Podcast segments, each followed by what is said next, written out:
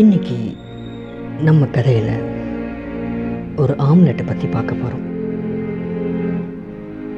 Omelette.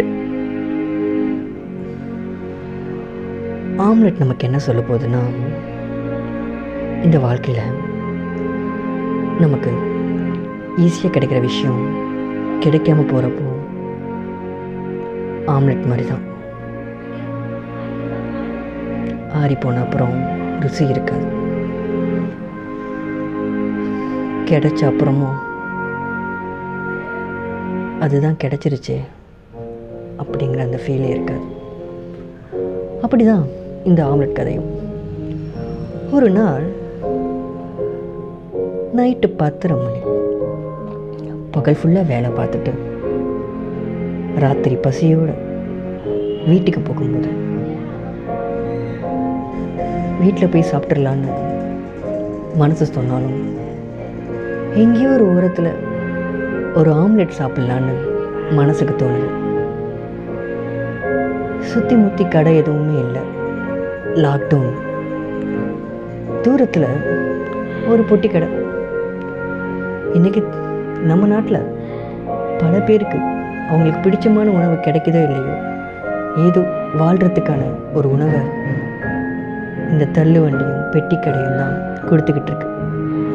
அப்படி என் பசி ஆடுறதுக்கு அந்த பெட்டி கடை அன்னைக்கு எனக்கு ஏதாச்சும் தரும்னு சொன்னிச்சு என்னுடைய கால்களும் அந்த கடையை நோக்கி நகர்ந்தது.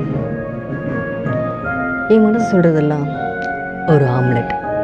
அது போதும். அந்த இரவை நான் கழிச்சிருவேன்னு என் மனசு சொல்லிச்சு. ஆனால் நம்ம எங்கே போனாலும் நம்மளுடைய நேரமும் நம்மளை பின்தொடர்ந்து வந்துக்கிட்டே இருக்கும். அன்றைக்கும் அதே மாதிரி தான்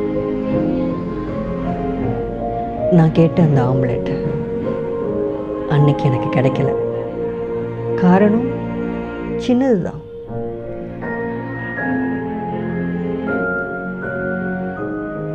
கடை மூடியாச்சு. செய்கிறதுக்கு தேவையான பொருளும் காலி ஆயிடுச்சு பசி அப்படியே தான் இருக்குது அந்த ஆம்லெட் நம்மளுக்கு கிடைச்சிடாதான்ட்டு. அடுத்த கடையை நோக்கி போகலான்னு பார்த்தா எல்லாமே பூட்டியிருக்கு. பசி பூட்டலை. ஆனால் எங்கேருந்தாவது நமக்கு உதவி செய்கிறதுக்கு யாராச்சும் வருவாங்கன்னு வாழ்க்கை நமக்கு காமிச்சிக்கிட்டே இருக்கும். ஒரு குரல் அண்ணா போகாதீங்க. பத்து நிமிஷம் ஆம்லெட் வந்துடும் அப்படின்னு ஒரு குரல். பசியை விட அந்த இடத்துல சிரிப்பு வந்தது. ஈஸியாக கிடைச்சிருச்சுல அப்படின்னு. கிடைச்சது. ஆமாம் அன்னைக்கு என் பசியும் போச்சு. அந்த ஆம்லெட். ஈஸியாக கிடைச்சிருக்கு. ஆனால் அந்த பத்து நிமிஷம் அந்த பசி அந்த ஆம்லெட் அந்த நாள். பத்து ரூபா. பர்ஸில் கடைசியாக இருக்கிற ஒரு ரூபாய் நோட்டு. அந்த நோட்டையும் என்னுடைய பசிக்காக நான் கொடுத்தேன்.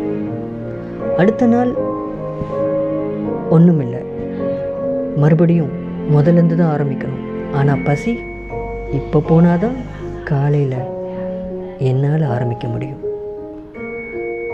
அந்த ஆம்லெட். சின்னதாக தேவையான அளவு உப்பு வெங்காயம்.